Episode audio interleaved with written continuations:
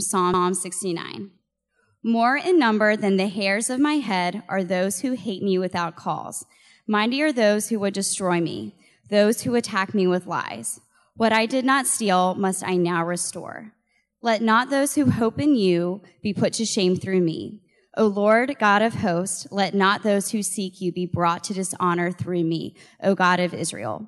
For it is for your sake that I have borne reproach, that dishonor has covered my face.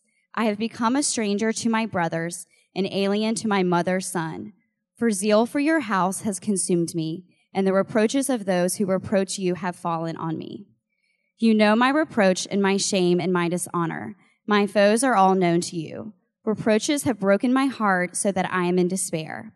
I looked for pity, but there was none, and for comforters, but I found none. They gave me poison for food, and for my thirst they gave me sour wine to drink. But I am afflicted and in pain. Let your salvation, O God, set me on high. I will praise the name of God with a song. I will magnify him with thanksgiving. This will please the Lord more than an ox or a bull with horns and hoofs. When the humble see it, they will be glad. You who seek God, let your hearts revive, for the Lord hears the needy and does not despise his own people who are prisoners. This is the word of the Lord. Let's pray together. Father, we come before you and ask that you would speak now to our hearts, that you would give us faith so that as we hear, that we would receive these words and allow these words to shape our hearts. Lord, we don't want to simply learn more about you, but we want to be transformed to become more like you. And we ask now that you would do this very work, Holy Spirit. In Christ's name, amen. In the Park family, every other year, we uh, do a family photo op. And uh, when you have four little children, it's like herding cats. Uh, but it's worse because they're human beings, and so you sort of expect more out of them, but then they behave like cats, so you're not sure how to treat them. Um, and my favorite family portrait is from several years ago before Daniel, the youngest, was born, because this one captures really all three of them and their essence so well. Lydia, the oldest, is sitting there with this plastic smile on her face because she's a bit of a thespian. She knows when to turn it on and when to act. And then there's Hannah. She's got her hands raised. I, I don't know what she was doing, but she's got her hands raised, feet crossed, and not a care in the world. And you're like, wow, she really is the hippie of the family. And then you have James, uh, who was only like eight months old at the time, but he was clueless then, and he still is clueless now. You know, he's got this blank look on his face, and you're like, do you even know you exist? You know? And in a way, that's how the Messianic Psalms work. You know, last week, today, and in the weeks to come, we are doing a short series on the Messianic Psalms, which really gives a window to how the Old Testament Israelites understood the person and the work of Christ, figure who is to come. And as we look into it, our goal really is to begin a new semester, new season of life, focusing on Christ so that our hearts uh, would hunger for him, that we would begin as people who know that we absolutely need him, that we would not fall on our resources and experience to say, I got this. But we would be people who say, Lord, I need you. Every hour, I need you. This day, I need you. And that's my prayer. And this psalm that we just read, Psalm sixty-nine, gives us a window into who Christ is going to be. That he is this anticipated divine king who will suffer unjustly on our behalf. Now, we do not know the exact historical context or the personal situation that prompted David to write the psalm, but we do know that he is suffering because of his zeal for the Lord. And again, it's important that we begin this new season. I, I think August for many of us is it's like halftime, right? We were busy working, studying, and now we get a little little break. And we go in our locker room to sort of rest, go back to the drawing board, and sort of plan out the rest of the calendar year. And for those of you working, it might be going back to where you left off. For the students, it might be gearing up for another semester of classes and exams and projects. But I think it's important that we keep Jesus in the very forefront of our hearts as we do so. And really begin with Him on our hearts. My prayer is, as one of the church fathers once wrote, that we would hunger for the living bread and long to feast upon Him. That we would be thirsty for the fountainhead and long to drink from Him still. And as Christians, it, it's important that we live in this tension. Yes, we have found Christ, the bread of life, who gives us living water. Yet we hunger and thirst for Him every day. And I pray that this would be the very desire of our hearts as we look into this text. And I really think this is what Apostle Paul meant when he said, I have fought the good fight. At the end of his life, as he looks back at his journey, he is able to say, I fought the good fight. What does that mean? I believe it means that he held on to this gospel, that his heart never grew weary of Christ, and his message never grew stale. And how much we need to be challenged in that way as Christians here tonight, to know that we absolutely need Him. And we want to be faithful till the very end. And in order for us to do that, Christ has to be the very, the very center of our vision and desire.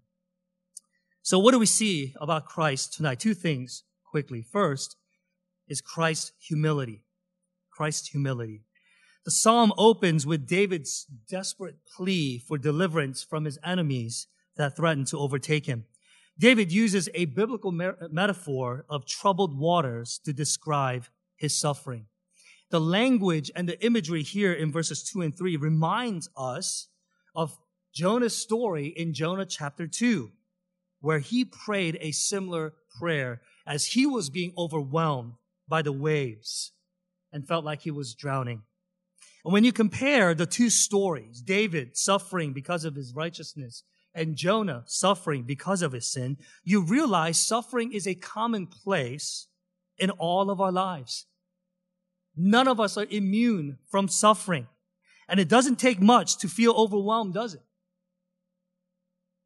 For the stay-home moms trying to stay engaged another hour with their demanding two-year-old, it's tough.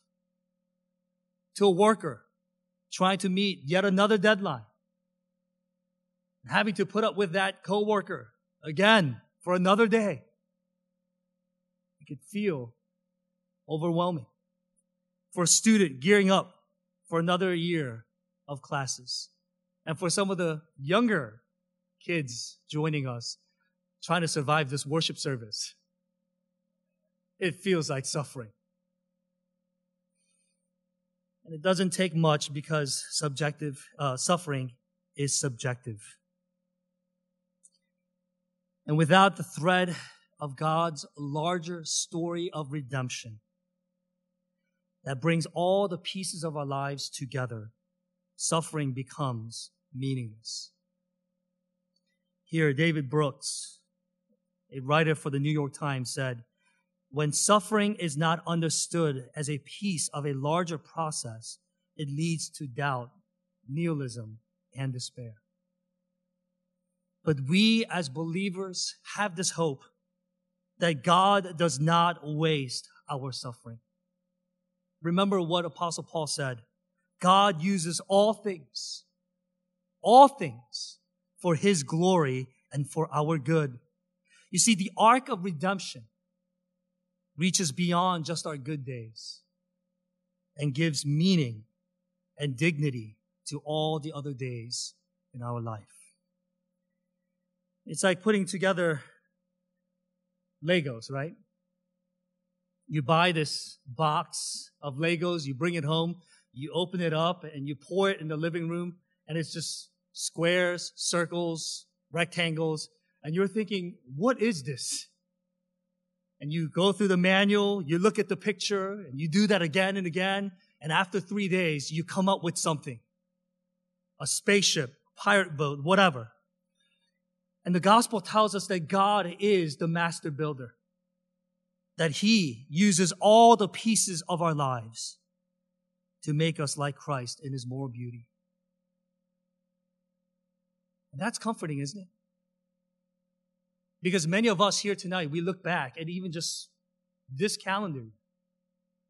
And we have many days where we're like, what was that? Days that left us confused. Days that left us hopeless. Days that left us faithless. And we look back at those days and we ask ourselves, what was that? Is God present? Does He know? Does He care? And the gospel says He does. He is committed to working out His story in our lives. And for this very reason, we can have hope in our suffering. That even in the midst of the suffering we go through, we don't find strength in our own hearts to worship God, but we fall back on the gospel that holds us, and we're able to sing praises, just as David does in Psalm sixty-nine. And you begin to see that hope in David's prayer as we read on. In verses thirteen through eighteen, David returns to the metaphor, but this time with faith and hope in God's goodness.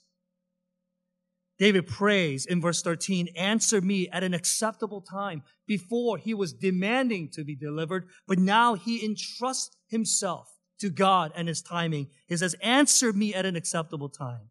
In the abundance of your steadfast love, answer me in your saving faithfulness." He is no longer blinded by the pain that is before him, but he's able to, by faith, look up and see God's abundant goodness. And he's able to pray, "Lord, save me according to your time and according to your goodness." And the trajectory of David's prayer is such that we expect him to pray, "Father, forgive them, for they do not know what they're doing." But in verses twenty-two to twenty-eight, David's prayer takes a sharp turn. In verse twenty-three, he prays that their He prays that his enemies would be isolated, that their friendship will dissolve. In verse twenty-four, he prays for physical atrophy. In verse twenty-five, he prays for God's wrath on their family. And in verses twenty-seven to twenty-eight, he prays for their death and eternal punishment. And some of you may be thinking, is it okay for us to pray like that for our enemies? Because I got this guy at work. The short answer is no. We can certainly pray for protection and deliverance, but we are to repay evil with good, as Paul said. And later on in John fifteen twenty-five, Jesus quotes this very psalm, verse four, where it says, "They hated me without reason." You see, all the Messianic psalms operate on two horizons, and they have two references.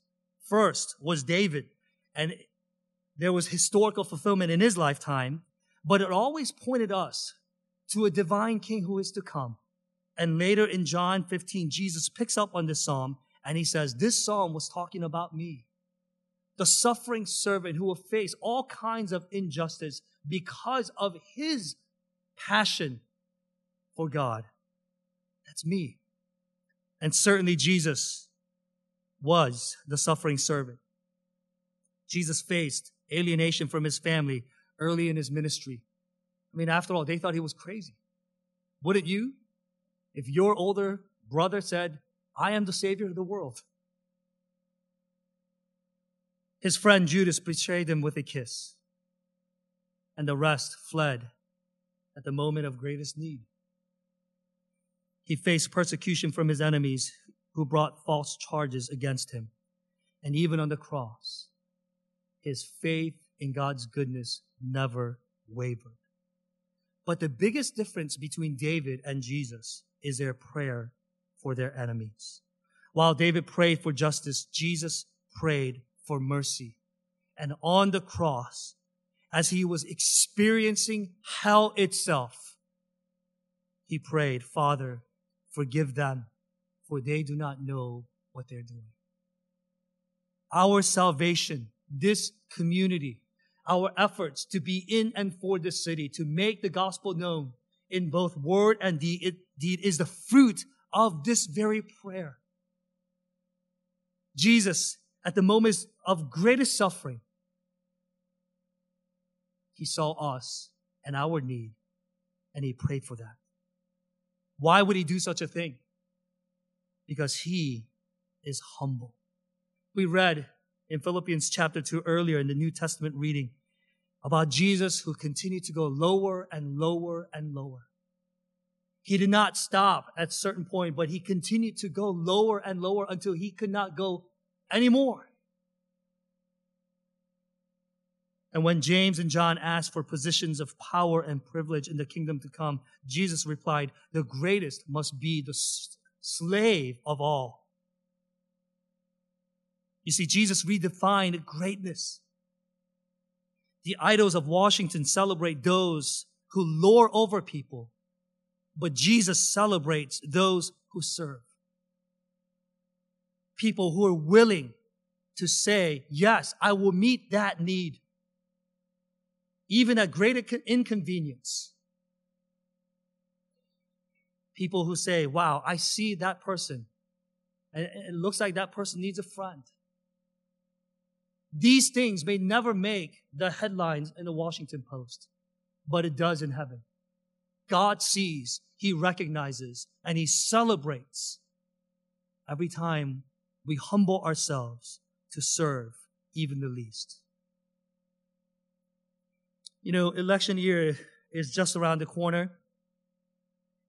And I, like many of you, don't know what's going to happen. But we are called to vote, to pray, and to support our elected officials. And I will continue to do that. But you know what I'm not looking forward to? The campaign ads. These things, quite honestly, make me sick. You know, th- these ads, they seek to insult and discredit others. And with each week, I think it just gets worse and worse. We, each election, it just gets worse and worse. And people's lives, their stories are turned into sound bites, all to elevate themselves. The people who are asking for our vote, our trust, our confidence, are out there slandering one another. I wonder if they missed something. Jesus said, while the disciples were arguing over this very same thing, because they became indignant. They were angry that James and John would ask for such privileged position, and they started arguing amongst themselves. While all that was going on, Jesus quietly stood, took off his outer robe, put a towel around his waist, and began to serve. And Jesus said, "No servant is greater than his master." You and I are called to a life of humble service. And that's what we want to be as a community. We want to be a community where people can come and be themselves without fear of judgment, without fear of shame and guilt, and experience God's welcome. And I hope you felt that in this worship service, that you have a place here. You don't have to be a spiritual giant to somehow deserve a seat in this building, but you come just as you are. And we want to love on you and welcome your presence. But we not only want to be a humble community, we want to be a creative community. Humility has to be our disposition. But creativity, I think, has to be our outlet. C S Lewis defined humility this way. He said, humility is not thinking less of yourself, but thinking of yourself less. And if we're not thinking about ourselves, hopefully we're thinking about others, not in a bad way.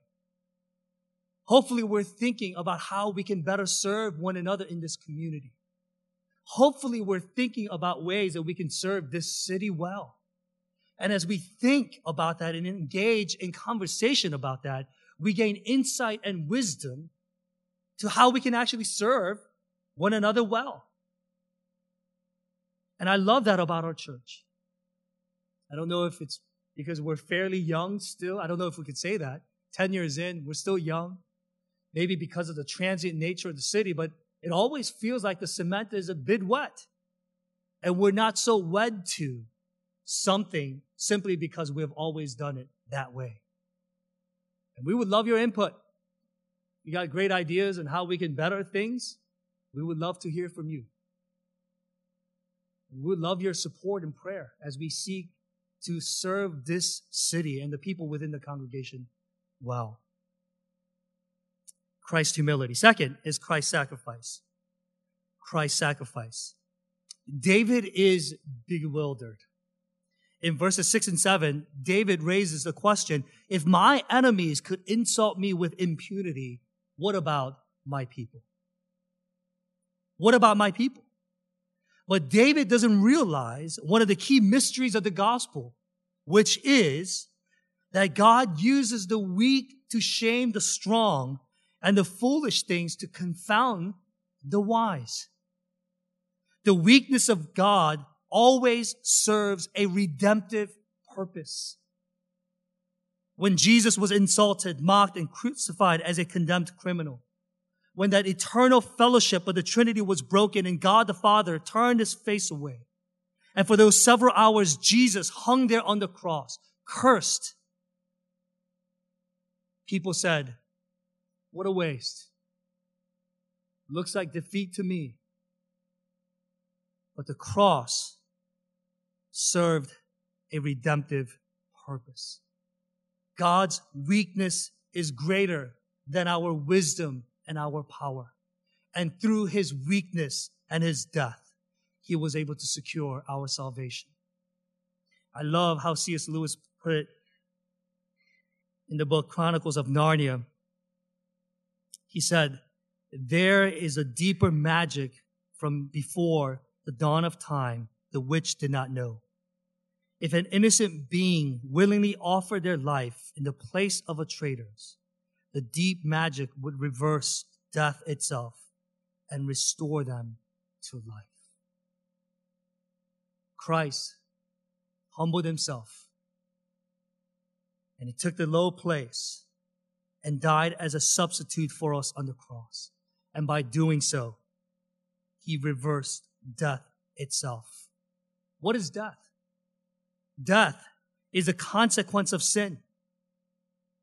But Jesus was without sin. Therefore, death had no power over him. He had to give him up. And again, no servant is greater than his master. And if our master was our slave, and he will continue to serve us even in heaven, how much more should we as a people of God embrace this call to serve? But here's the thing. If we're not deeply rooted in the gospel, the call to sacrifice will only be a heavy burden that will guilt us, shame us, and crush us, because we could never meet up to that standard. That's why we have to understand, first and foremost, the gospel message. This idea that we can somehow start with the gospel and then to graduate onto something greater and bigger, the Bible does not recognize that. If anything, over time, we grow deeper into our understanding of the gospel and the message of the cross takes a bigger place in our hearts and a greater impact on who we are.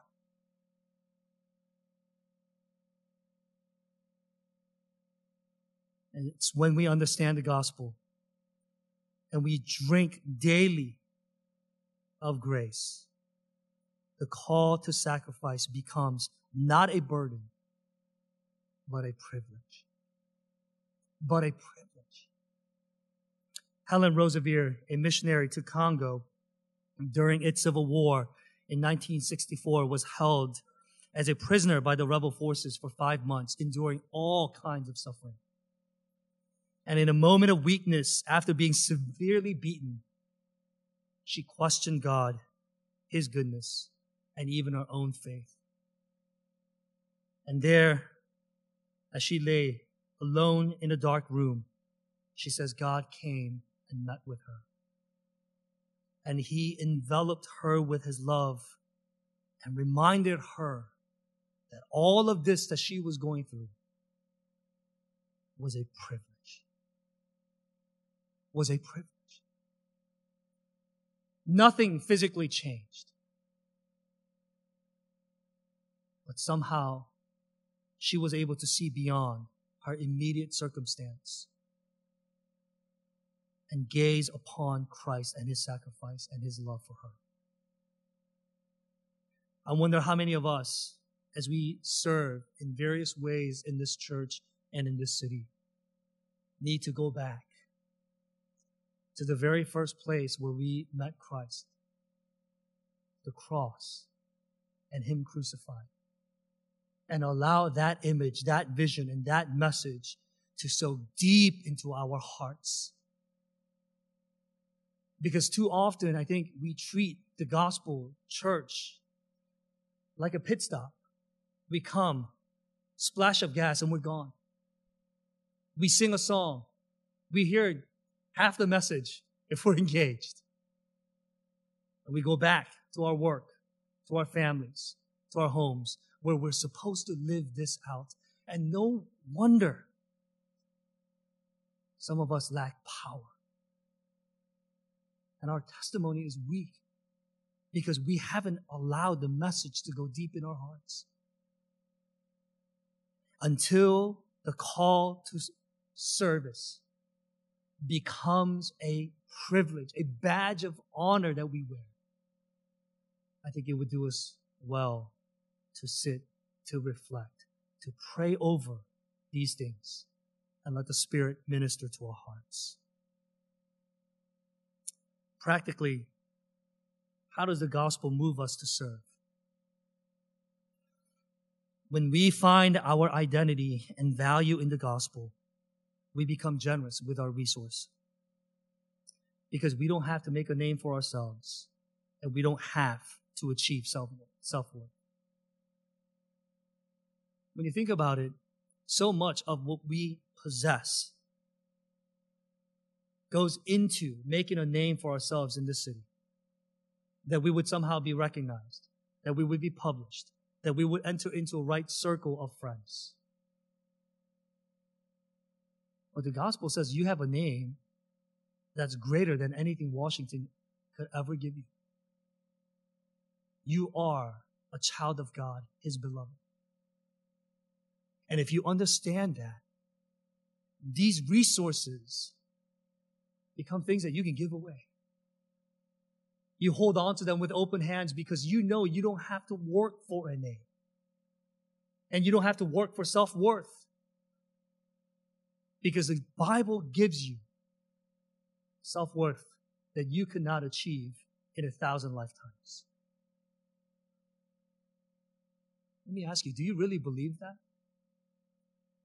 Do you really believe that you are His beloved, His child, that you reign on the throne with Christ even now? Do you really believe what the Bible says about you? That you are not simply what you do, how much you have, what you've accomplished, what your resume says about you, but you are a child of God. And if we really understand this truth, I think it would change the way we deal with our resources. I was really blessed to see this past week many of you volunteering to be teachers, to be line leaders, to serve food at Summer Jam. A bunch of little kids who could care less if you were there or not, because they're going to get their pudding with or without you. But to see so many of you working so hard in messy ways, like, you know, many of you, you don't have experience with kids. But to see you try and, and, and figure things out, to connect, I was really blessed. Because Washington would never recognize things like that. But God does. And that's what God, what, that's what the gospel does. It frees us. It frees us from the rat race that is Washington, so that we can live for something far greater than what this city can ever offer. And I hope that we, as we understand Christ, His humility and His sacrifice, will move our hearts in a way that we would say, God, here I am. I don't have a whole lot to give, but I want to give it all to you. Because after all, this is what life is all about. At the end of the day, when the dust settles, this is what counts. So use me. In my gifts, in my resources, and even the things that I'm not very good at, use me. Glorify yourself. And help me to serve the people here and this city well. Let's pray together.